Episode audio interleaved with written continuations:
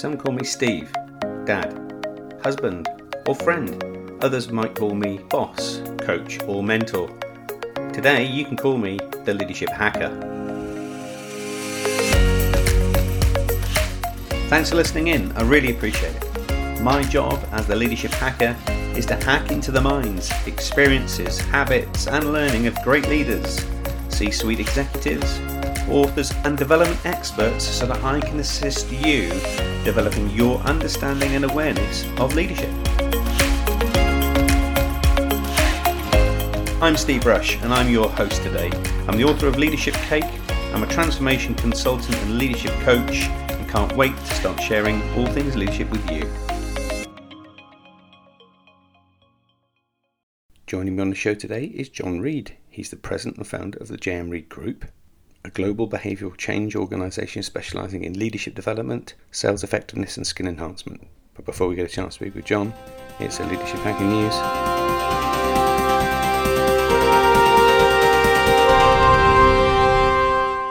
Recently, Microsoft CEO Satya Nadella pointed out the power of empathy in an interview with Harvard Business Review. He connected empathy with not just taking care of people, but also to design thinking, to innovation, customer care, and ultimately the bottom line. We've been taught since school that empathy means stepping into somebody else's shoes and seeing the world from their perspective. But truly powerful forms of empathy neither start or stop there. They reach all areas of our life and work. They help us feel seen and safe, connected to others, and empowered to manage conflict with kindness and inclusivity. A truly empathic leader is proactive, Good leaders just don't solve problems when they arise, but they actively seek out ways to smooth the path for their people. And smoothing the way and removing obstacles requires empathy. It requires the ability to understand the wiring, the needs, the pace of people, and to respond accordingly. This kind of proactivity may require you to do your homework on the people you work with, understand their strengths and their challenges. It may also be required that you occasionally push back on things. And as difficult as those things may seem, the kind of investment in your people the compassion you need will really drive empathy and pay you back richly. Cognitive empathy is just what it sounds like empathy based on cognitive understanding, somebody else's perspective. It doesn't require emotion from us, but it does require understanding and a willingness to engage with what is their understanding. Affective empathy is empathy that is based on emotion. When somebody cries or feels anger, this is affective empathy at work. And a truly empathic leader is inclusive. More than just seeing someone else's perspective, empathy means slowing down and seeing others' needs, speeds, and creeds, and then helping them find the environments that work best for them. An empathic leader is a leader who understands that not all of our brains are wired the same, taking time to see other people's perspectives, seeing them as individuals with unique wiring, with unique needs and unique motivations that creates them as an individual so, if you want the best work from the people that you work with, to encourage innovation, design thinking, all of the good things that come from psychologically safe environments, then take your compassion and your empathy muscles out for a workout. Building empathy as a leader is a skill and it's a great investment. You can do it for yourself, your people, and your organization all at a time when the world needs kindness more than ever. That's been the Leadership Hacking News. We'd love to hear your insights and your stories, so please get in touch with us. My special guest on today's show is John Reid. He's the president of the JM Reid Group. He's an entrepreneur and author of multiple books. I'm delighted to have John on the show. John, welcome to the Leadership Hacker podcast. It's great to be here. Thank you, Steve. We always like to dive into our backstories of our guests because they provide such a great landscape to how people have arrived at doing what they're doing. So maybe we can start, John, by just digging into a little bit about your background and how you've arrived to do what you do. I thank you. Um, I think everything's you know everything's important, and sometimes nothing's important. But uh, I'll leave that to the audience. But I'm the youngest of five, and I grew up in Maryland. Went to the University of Maryland and got an undergraduate degree. And at that point in time, in America anyway, you uh, companies would come interview you on campus, and I got interviewed and got hired by Dow Chemical. Uh, what's interesting there is that I'd never taken a chemistry course in my life, and there was a brief period where Dow would hire people that they thought were were good communicators uh, for sales roles, despite having no chemical background. Right. And I joined them in my that's the beginning of my chemical career, which I had great success in. I was actually in Chemical Week magazine as a rising star of the chemical industry back in the early '90s. Uh, so I was in sales, marketing, business, I P&L responsibility, sort of the classic path. Left all that behind to join the training and development industry because I had a real passion uh, around that, uh, around the idea that people could get better and wanted to get better if if the development training was better. So I got into that industry uh, and worked for several different companies, and ultimately started my own company 13 years ago. And what was that pivotal moment for you when you thought, okay, now it's time for me to lead my business versus work for others? It's a great question, and uh, the truth is, I'm a four-time cancer survivor. And when in America, again, at that time when you have cancer, you need health insurance. I had four kids, and uh, I was the worker, so I had to have health insurance, and it's hard to have health insurance. Um, so I changed jobs to work for a company in Dallas, Texas, and we were negotiating for to be the head of sales. And I was asking for, you know, compensation should they decide to let me go, and they said no, that'll never happen. They'll never let me go. And uh, but I did negotiate health coverage for for a period of time. And within three months, they let me go. They were having real cash flow problems, and they couldn't really afford me. They thought, interestingly enough, they called me two weeks later and asked me to come back because I made the point to them that they were they had a revenue problem, not a cost problem. But they thought they had a cost problem. Let me go. Started my that that was the driver to start my own company because I I had that safety net of having health coverage and I could take a chance finally. Yeah. It's funny, isn't it, how unconsciously we sometimes just need a little bit of security to give us that entrepreneurial flair or spirit to move in different directions. Yeah, absolutely because we're always making risk reward calculations. Right. I, it's part of my uh, the work that I think about when I do leadership or sales training, and you watch current behaviors and what be, people are how they're behaving. You know, unconsciously they're making this risk reward calculation, and oftentimes they're making it incorrectly, uh, and that's why they're behaving the way they are. And so sometimes you have to need need to have them see the a different calculation for some of these behaviors. Yeah, definitely so. Now, you nonchalantly just said, "Yeah, four-time cancer survivor." That is one. It's incredibly unusual to survive, survive cancer four times. But what I've learned from having met you previously, John, is you have this huge amount of resilience that comes from having been able to battle through these different events time after time. And I just wondered, you know, how much of that drives your current approach, and how much of that helped you with resilience. Oh, it's it helped me greatly. Um, I had a type of cancer that you should frankly die from. It was a spindle cell sarcoma, which is a very rare sarcoma, um, and they don't know much about it and all that good stuff. You know what? To survive that, of course, you need others. So I had a strong social network, particularly my wife, uh, Rose. So you know you you need to have that. You also what it does give you. I had a, a friend who was a New York Times writer, and he had the the chutzpah or whatever to ask me, you know, so what's good about having cancer?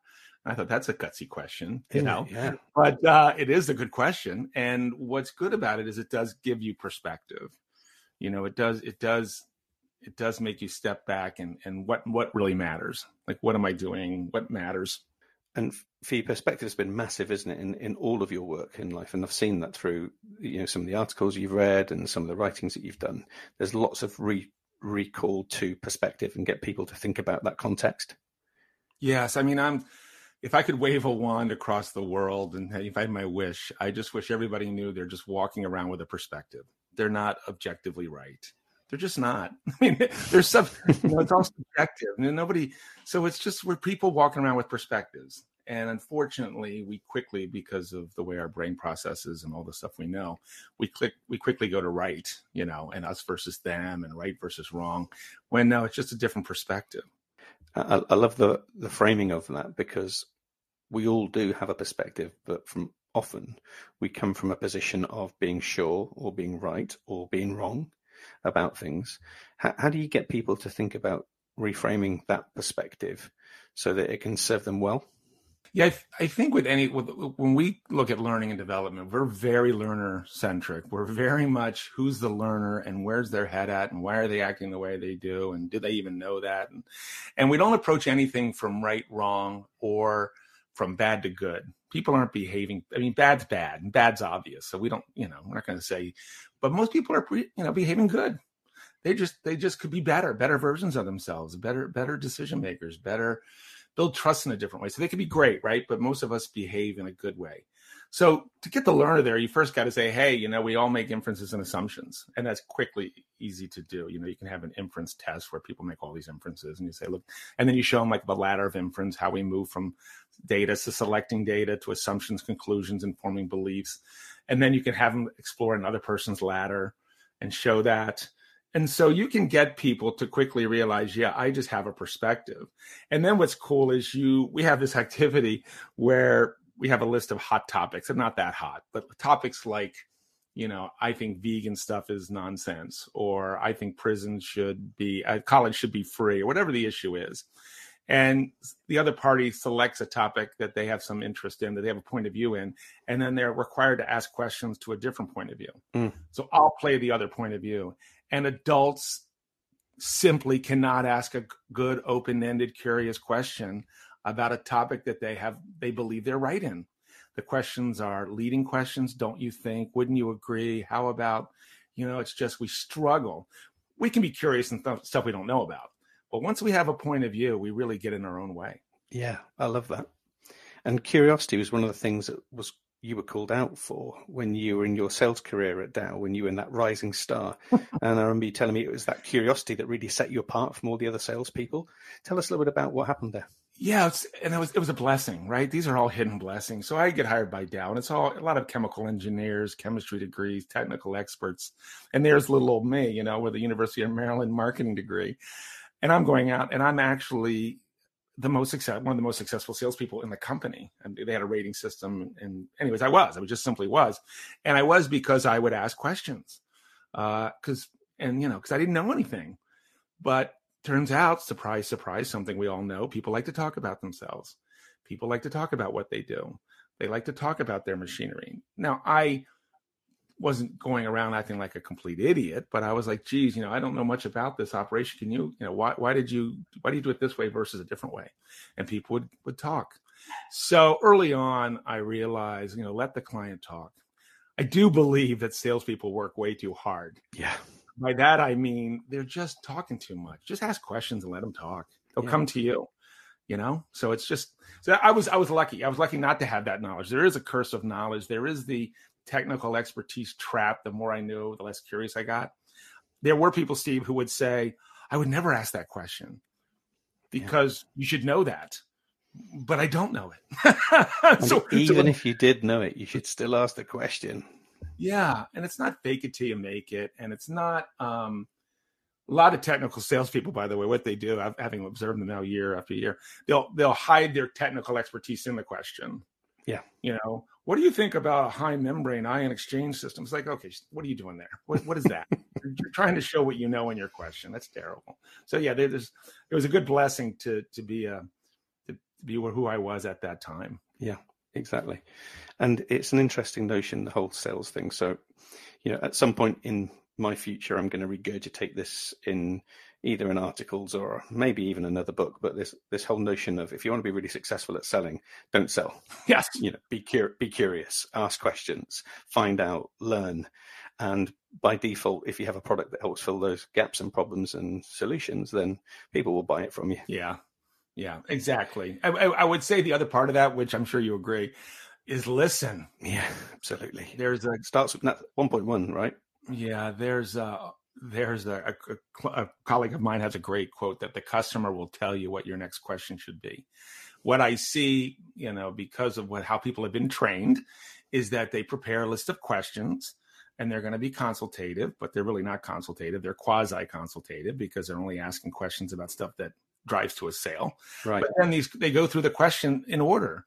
And so the the buyer could say anything to answer the first question and it's there's no let's chase that rabbit. They go right to the second question, right to the third. So not, they're not really listening and then going in a conversation. So we're doing a lot of work now on just how do you have a conversation. We yeah. need to we need to untrain salespeople on how do you have a consultative sales call where you ask questions and then you know position yourself versus having a conversation is much more fluid. It's ironic, isn't it, that if you've got a list of 10 power questions or whatever, you know, the buzzword in that organization is, you can't be listening because you're queuing your next question. Oh, it's it's even worse than that. I mean, we have insight selling and hypothesis selling, and it all makes great sense. The idea that before I go in, I ought to have a point of view, and I agree with that. I go in with a point of view, but it's so hard to unwind somebody that you know your point of view could be wrong. Yeah, right. Your point of view is not objectively right, um, and so they just having a point of view going in, they get trapped by their own point of view. Goes back to your perceptions and assumptions. Yes. Exactly right.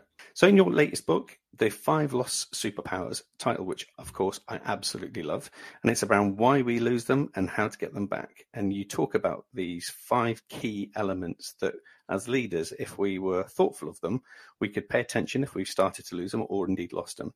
But here, tactically, how we could put them right. And I wondered, John, if we could just spin through each of those five just to get a sense of how I might pay attention to them and notice them, and maybe tactically how I might go about fixing them. First one, ironically, is curiosity. Yeah, a fan favorite with me, of course, curiosity. And it was the first one that I came up with. So years ago, I would say I would teach it as a lost superpower in the sales training. And of course, sometimes at one point I said, there must be at least five lost superpowers. and so I got a team together and we brainstormed and we came up with these five and they had to be independent. They had to be research based. I mean, you know, it wasn't just an opinion. Uh, it had to be something grounded in research. Curiosity, uh, is for leaders, I mean, it's critical, right? It gets back to this you don't know everything. One reason why leaders make terrible coaches we actually ask this question, Steve. You know, we ask people, what do you have to believe to coach somebody? And people will say, oh, that they're motivated, that they have skills, they have capability. They miss the most important thing that you have to believe to coach somebody. And that is that the person you're coaching knows something you don't know. Yeah. Otherwise, why would you ask questions except for to lead them? But we act like we know it all. It's just the human condition. We act like we know everything you know? Um, and so curiosity is critical to be more curious about why this person's behaving the way doing this thing. You know how did that get done? How can we leverage that? What we talk it all gets squelched by the way. All most of these get squelched you know in school. Yeah. And with our parents right? We have our parents to blame. We have society to blame. I mean it's just you know we're, we're just constantly being told you know, we, we grow up we're wildly curious and all of a sudden we stop asking questions and we're rewarded for answers and all that good stuff we say here, you know, cast a wide net, you know, so have a lot of, you know, read fiction. That'll make you more, uh, make a variety of things that, that fiction does. But, you know, cast a wide net, read a lot of different things, be a person of interest, right? That you read a lot of different things, you know, ask better questions, questions that make the other person think, questions that demonstrate you really care, not just how's your day going, which, you know, do you really care? Do you really want to know? Is that the best you can come up with? um, yeah. You know, uh, so there's better questions in there. There's perspective seeking, of course. You know your own perspective. You love your own perspective. You want great, good for you. Who cares? Exactly. Find out a different perspective and learn something. Yeah, that's really you neat. And and then uh, of course the whole system is sort of designed. You know, uh, I came across this in the research. I can't remember the researcher, but explore then exploit like the idea is we explore stuff and then as we get older we exploit what we you know to get to make money to make a living to do that and we sort of lose that explore part. Yeah. Uh, so i like the explore exploit idea. They continue to explore. I like that too. Yeah. Your second lost superpower is resilience. Now if ever there was time we needed to grab hold of some resilience. It's now right? Oh absolutely. And it's doable right? It's teachable. It's it's not something that if you're not resilient uh, it's, it's, not a fixed state, right? It's, it's all learnable. The key things around resilience are always, you know, the network, your tribe, your group. Do I have a group that supports me, or do I have a group that that brings me down? In other words, when things are going bad, they say, "Hey, you can get through this," or they say, "Yeah, you know, they took advantage of you. You ought to leave." You know, they don't, they don't, they don't like you. You know, what group am I hanging around? So the tribe matters. Um, of course, optimism, right? Having an optimistic viewpoint, and that's all the you know, is this permanent? Is this temporary? Can I get through this? But there's an optimism. Uh, Seligman from University of Pennsylvania calls explanatory styles. How do I explain things when they happen to me? Do I explain them as a victim, or do I explain them as in a different way that's more optimistic? Uh, of course, meaning finding meaning what you do with what you do is a way to get the resilience. Find something of meaning. So there are techniques, uh, and of course, being present. Yeah, you know, being mindful, being in the moment. Uh, I I don't subscribe to I don't subscribe to you know go out and meditate. I'm not one of those person. You know, I meditate every day because I think it's all up to us. I had cancer four times. I'm almost always in the moment. Yeah, I should I should well imagine that gives you a sense of focus that, that yes. meditation just won't give you, right? People people will say, oh, you know, I'm like I'm always in the moment. Where else? Where else? I don't even know. I mean, I know that people are other places. They're worrying. There's you know they're whatever that words are I'm searching for, but you know, they're worrying about the future, they're thinking about the past, but I'm pretty much in the moment. So, and you have to decide for yourself. Now, we're not necessarily good, right, at self assessments, but nevertheless, you have to figure out what, what's going to work for you. Yeah. But the point is, you want to be, um, you want to be present when it comes to resilience. And it's got to be right for you. There's no good trying to read a journal or replicate somebody else's behavior so it doesn't fit for you, right? Yeah, context is king, which is, you know, sort of how it's the number one premise of my company. When I went through training in the chemical industry, what I was shocked to find out, and still happens, is that, you know, a training company built something, let's say in 1980, and there you are in 2021, and it's the same program being delivered to you, and voila, they just happen to have designed it in 80 for you. It's just, it's the silly season. Right. I mean, nothing off the shelf was designed for you. Does it have value? I guess some but we all want to be considered unique. We want to be appreciated. We want to be respected. And you do that by understanding the context and, you know, treating me with some respect versus treating me as an empty vessel that you've got to fill with a model. Sure. Now, authenticity is your third superpower that we've lost. Now, it's interesting because 10 years ago, everyone was blogging around authenticity, and it's almost become a little bit cliche in so much as a little bit overused, perhaps. How do you think we did end up losing some focus around authenticity, and how do we get it back? Yeah, I, I that's a good question because it does. Well, well, I think it's anything. So authenticity is just the latest, you know, in the bag that is the answer, right? So unfortunately, there is this desire for simple answers to complex problems. Yeah. So the simple answer is empathy. Or the simple answer is grit. The simple answer is purpose. The simple answer, you know, it just drives me up the wall, frankly, as a learning professional. The way that and the and these people participate in it. I mean, the people that create this stuff, you know, don't say, no, this isn't this is just an answer. It's not the answer. Yeah. No, they they go full in that This is the answer. Uh it's just it's so i think authenticity you're right it was in the mill uh, and it got it i think it gets it because you know, there's people know when they see it, and there's genuine authenticity and transparency, and there's something that you learned in a classroom that you're trying out, which by definition isn't authentic. exactly. You know what? The other funny, the other funny thing I hear a lot is, "I'm going to be my authentic self." Well, one, if you're having to tell me that, then you're probably not going yep. to be, uh, and because you've given it a label, you're probably not going to be. Yeah, and it's, I mean, I I always think I've operated under and I teach this to people. So, you know, there's a better version of yourself, right? That's what we're all after, right? We're after a, a better version of ourselves. And that's the right language. Uh, and there is a better version of yourself, right? When you when you fly off the handle, you know, there's a better version of you that wouldn't have flown off the handle. When you were gossiping, there's a better version of yourself that doesn't gossip. Whatever it is, there's a better version. So all we're after is what's the best. You, know, you want to be the best version of yourself, uh, and that best version of yourself, you know, is is, is authentically you. It's, it's your true self that we're after. So we uh, we have a relationship with a company called the Wise Advocate. The idea that there is this wise advocate inside of us all. You know, there's two mental pathways. One is the habitual, sort of reactive. How do I get out of the situation? The other one gets in the executive center. What's the right thing? And what we want to encourage people is to take that other path and and and think about, you know, is this decision, is this behavior aligned with my best true self? Yeah, absolutely spot on. Allied with that is compassion, which is your next lost superpower. Tell us a bit about that. Well, compassion's probably my favorite. Now, again, I had other authors, so I, sh- I should have said this earlier. Not just me, but there was Karina Chase. Uh, she, with authenticity, Lene wrote uh, resilience. Andrew Reid, uh, my son, wrote the chapter on compassion. So we, I have other authors here, which I should have mentioned earlier. Uh, compassion I love compassion. And I'll tell you why I love compassion because I was tired of empathy a little bit. on so many levels. Of, so here's the thing: what's the difference then between empathy and compassion? Is there a difference? Well, you know, yeah, there is a big difference, and it depends on whose definition. So everything becomes definitional. But I think the majority of people would agree that compassion is empathy with action. Nice. Empathy is I I, I feel your pain. I, I, can I can take that perspective. I, I I feel what you must be going through, but I don't do anything about it except for verbally maybe acknowledge it. Compassion has risk because now I put myself in that situation as personal risk. I mean, I take action. So com- compassion is, I think, what it's ultimately what we get judged on, not what you say, but what you do.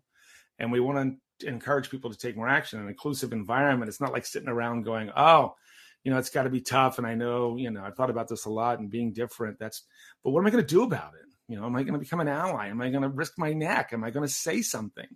You know, that's where compassion. So compassion is the right word. Yeah. And I think compassion is the next authenticity, unfortunately. Yeah. So as, as you as you point out that authenticity might be dated, compassion might be I might be cutting edge on compassion.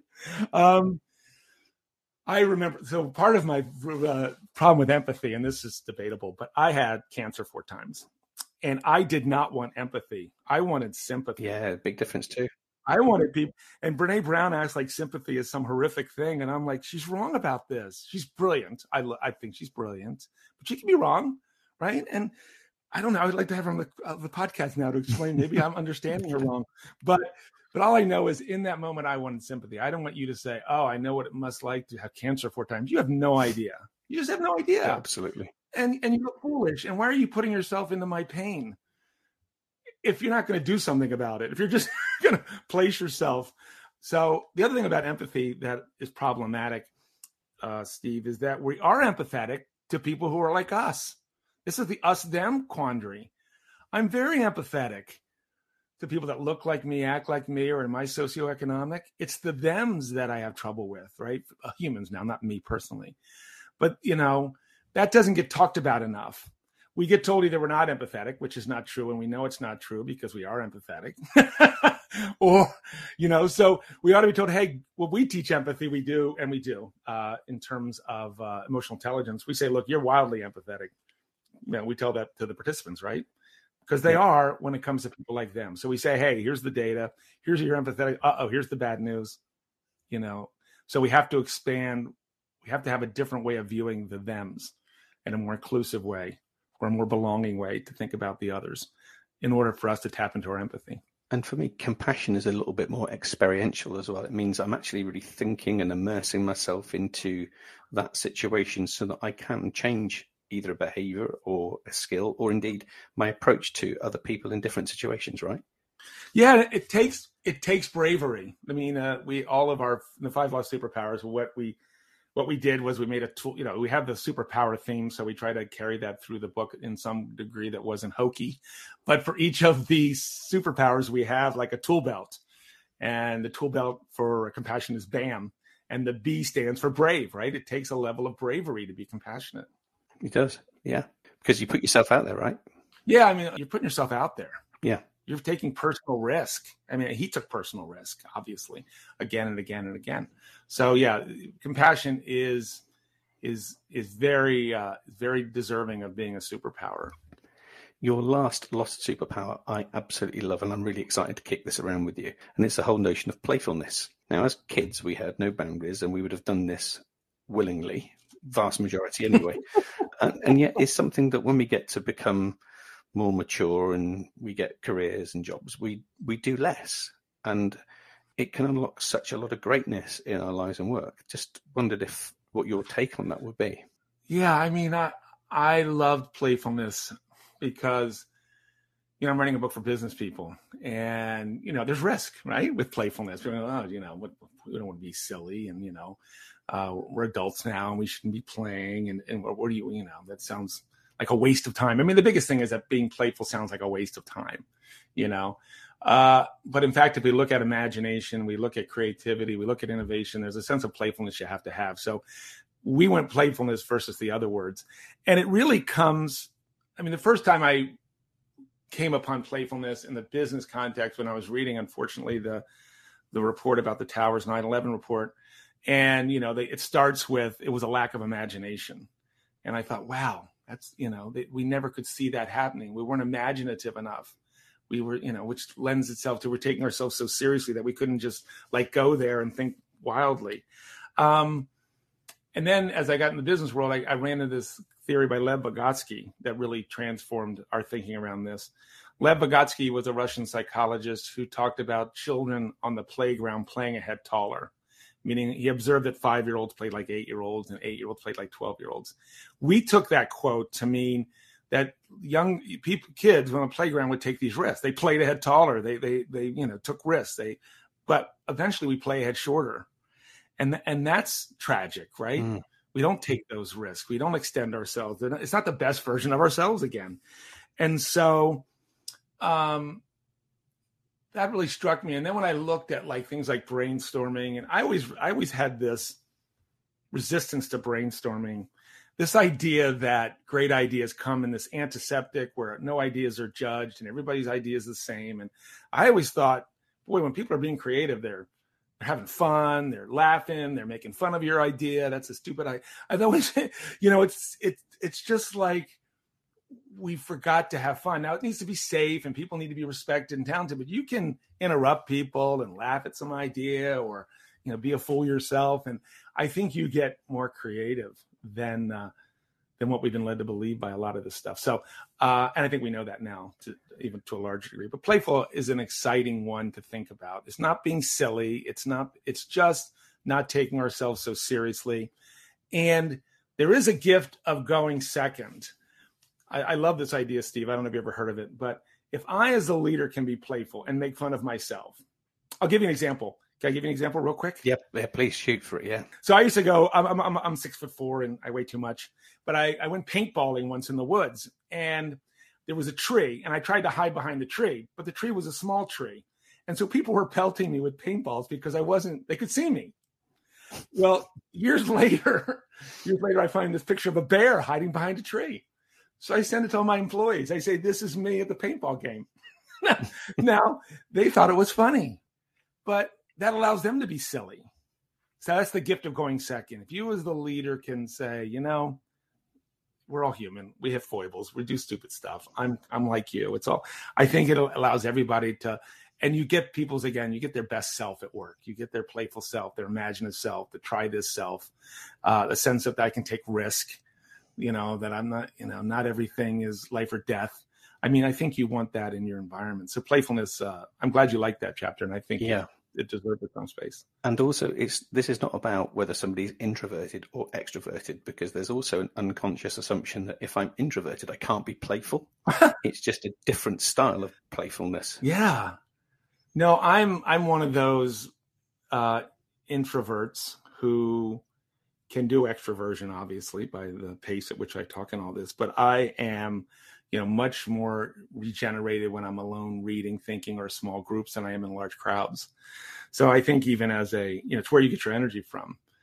That's right. And it's it's so easy to judge somebody quickly. Oh, you're an extrovert. And like, see, you don't even know what it means, and that's not good. And why are you putting me in that box? And what does that mean anyway?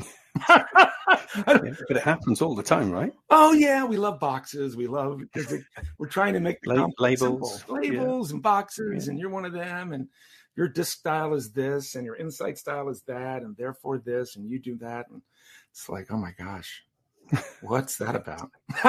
exactly.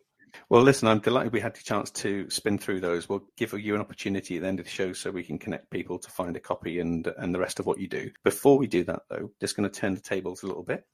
Now, you've been a successful leader in lots of different businesses, including, of course, leading your own successful group. So I'm going to tap into your leadership thinking and your leadership brain right now, John. And I'd like you to distill those down to your top three leadership hacks. What would they be? Uh, I would say what we did, which was very clever of me by accident, I think, was you know we didn't declare values until we lived them. So I had a company that was going on for four or five years, and I said, okay, what are our values? Because, and we have great, you know, give grace, have a perspective, you know, but we we actually live the values before we declared them. Uh, so I like that. I like the idea. Well, I like the idea of having alignment, right? If you're going to say you're about this, you got to hold yourself accountable to that because uh, people are going to look to when you're not.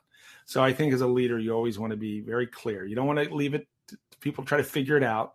You want to be able to articulate, here's what matters to me and here's what it looks like. So people have trust in you. So there's, there's building a trust. I would say the other one related to trust, because trust is the coin of the realm as a leader, you've got to show an interest in the whole person. So if they say, Hey, I'd like to take off, my dog's sick, you got to ask, Oh, what's wrong with your dog? Most leaders are like, Okay, no problem. Yeah. You know, you can work later or something tomorrow. You know, they they miss the opportunity to build a human to human connection. And then they wonder why people don't trust them, don't like them, don't confide in them, don't leave, you know. Well, because you just missed all these report cues. Compassion again, of course. Yeah, it's yeah, it's just taking that extra step and show you're listening and oh. And that doesn't mean you have to care about this person's dog.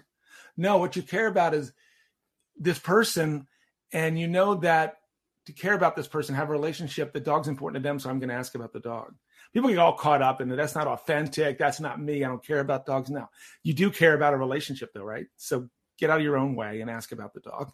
yeah. um, so there's there's rapport building, there's aligning your values or whatever it is.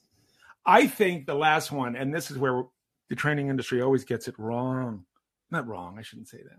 But candor is a compliment. Mm. Being honest with people about their performance is a compliment, good and bad oh my gosh, I could talk so much about this. If you do nothing else, start recognizing people more.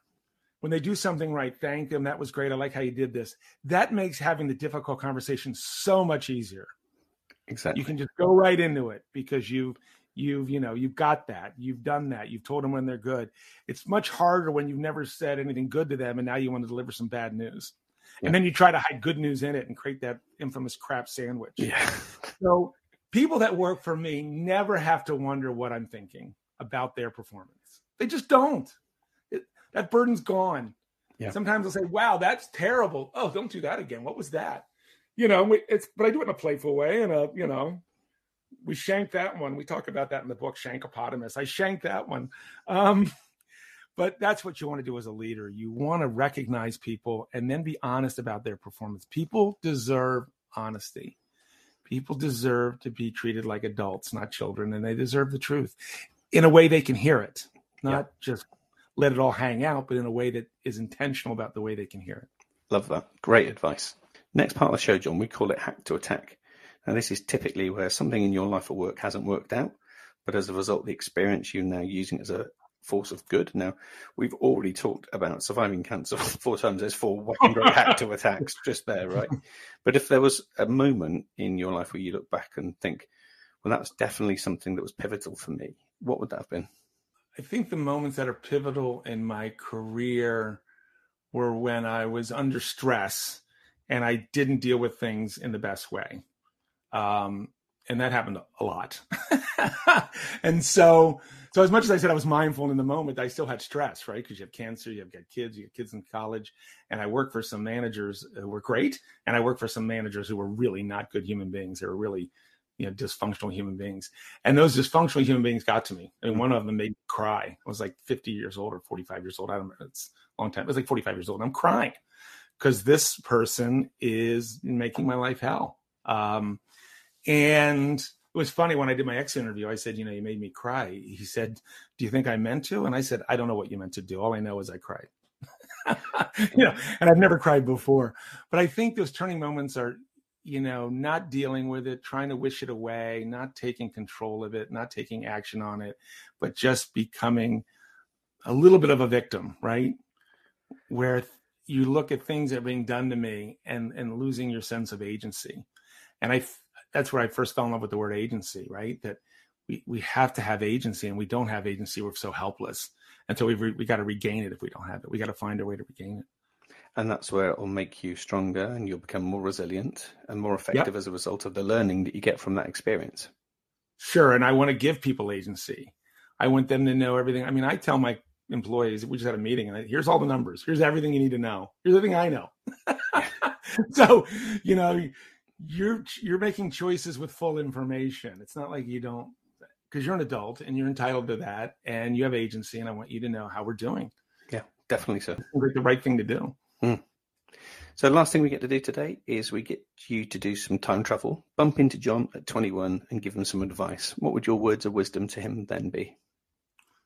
Well, I would say to John at 21, there's some things about you that the world is going to say is wrong, but it's actually it's it's it's your secret sauce. So there was the secret sauce was I was always authentic. Uh, I was never anybody but me. Uh, I was always curious and always playful. I think those three qualities I had from the beginning.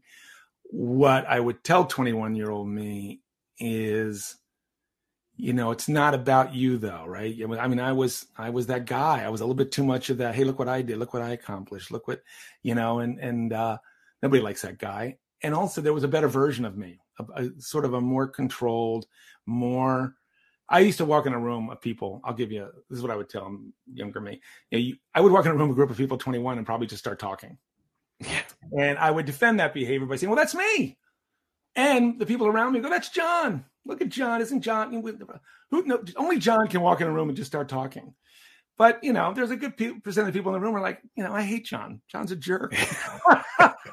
I was talking and John interrupted me. Yeah, and that this John that some of you like is is kind of a jerk. And it, it took me a while to realize that that you can be authentically John without being a jerk. Yeah. And you know, that's I think that's what I would tell 21 year old John. I hope he would listen. He wasn't a good listener either. 21 year old John. well, the good news it kind of all figured out at the end, right? Yeah. so, John, listen, I've really loved chatting, and I could spend all day chatting. Albeit our listeners will probably drop off about now because this is typically where our shows uh, kind of run to and from. But before we wrap up our conversation today, how can we make sure our global audience can connect with you and the work that you do? Maybe get a copy of some of the books yeah, please, uh, please reach out uh, a couple ways. One is the website www.jmreidgroup, R-E-I-D group.com. Uh, and my, uh, here's my, I'll give my email. Can I do that, Steve? Yeah, absolutely. I know you're, you're really um, connecting with people, so please do. It's John, J O H N, at J M R E I D group.com. And uh, please email me. Any emails I get, uh, I'll send a copy of the book if it's in the you know in the United States of America area. um, but the book's also available. Hashtag expensive international postage. exactly. Um, but you know we're on Amazon. Uh, we've had good success with uh, the second book and the first book, so you know they're readily available. We're going to have an audio version coming out, I think, in the next month. Sure thing. We'll make sure that the links to your books, as well as to the JM Reid group and your email, are in our show notes, so folk can click straight into when we're done. Great. Thank you, Steve. John, I've had a ball, and thank you ever so much for being part of our community. Wish you ever success. I know that uh, you are in the moment, and I know that there are some great things ahead for, for you and the JM Reid group. So thanks for being part of our community. Thank you. I genuinely want to say a heartfelt thanks for taking time out of your day to listen in to. We do this in the service of helping others and spreading the word of leadership. Without you listening in, there would be no show. So please subscribe now if you haven't done so already. Share this podcast with your communities and network and help us develop a community and a tribe of leadership hackers. And finally, if you'd like me to work with your senior team, your leadership community, keynote an event, or you would like to sponsor an episode, please connect with us via our social media. And you can do that by following and liking our pages on Twitter and Facebook. Our handle there is at Leadership Hacker. Instagram, you can find us there at the underscore leadership underscore hacker. And at YouTube, we're just Leadership Hacker. So that's me signing off. I'm Steve Rush, and I've been the Leadership Hacker.